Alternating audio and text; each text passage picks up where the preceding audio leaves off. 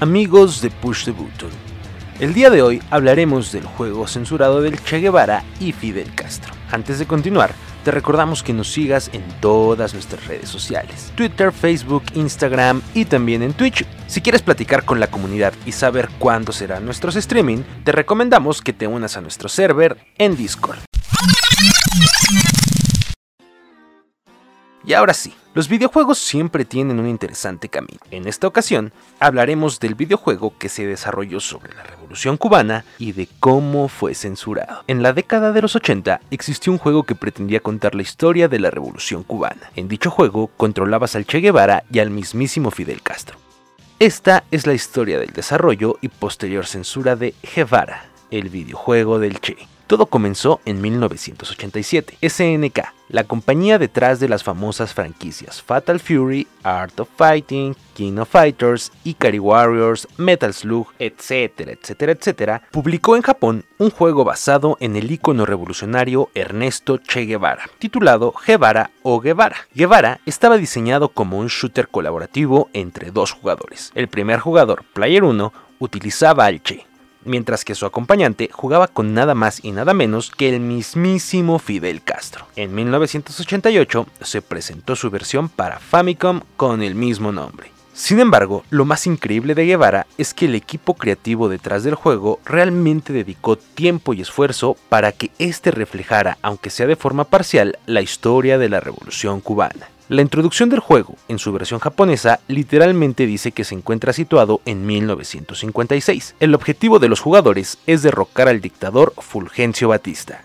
y al igual que en la vida real, Che y Castro llegan a Cuba por medio de un barco que partió de México. Inclusive, el juego menciona que, tal y como pasó, las fuerzas de Batista los estaban esperando. Hasta el mapa del juego se asemeja mucho a Cuba. Aquellos familiarizados con la historia de la Revolución cubana reconocerán los escenarios. El combate de Alegría de Pío al principio del juego. La lucha en el Ubero o la batalla de Santa Clara en la que se tomó un tren blindado y fue clave para el triunfo de los guerrilleros. Aunque no es 100% exacto, Guevara muestra una idea general de los acontecimientos más importantes de la revolución. Sin embargo, hubo intentos por frenar la gran historia de este título, por obvias razones políticas.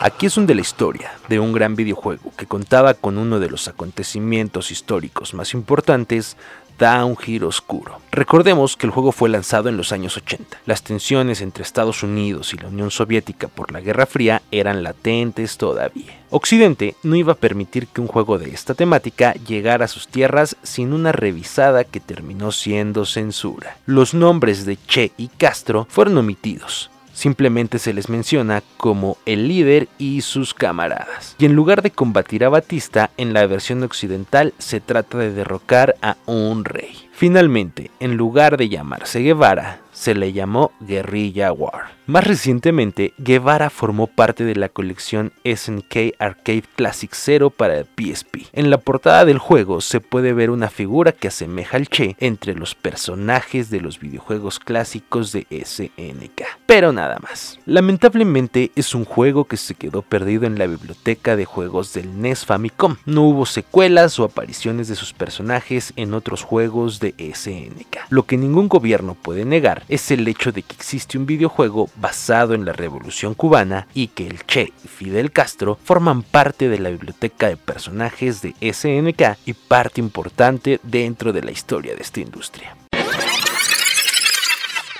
Y este fue el podcast del día. Les recordamos que si llegaron hasta acá, suscríbanse y denle like. También pueden seguirnos en todas nuestras redes sociales como son Twitter, Facebook, Instagram y también en Twitch. Y si quieren platicar con la comunidad, únanse al server de Discord. Saludos a Andrés de Edelman, a Elroy Nani 717. También saludamos a Pau de Arronis, a Feisototote y por último a J Domingo.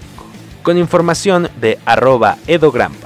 Yo soy Leo González de Push the Button y te pedimos que nunca dejes de jugar.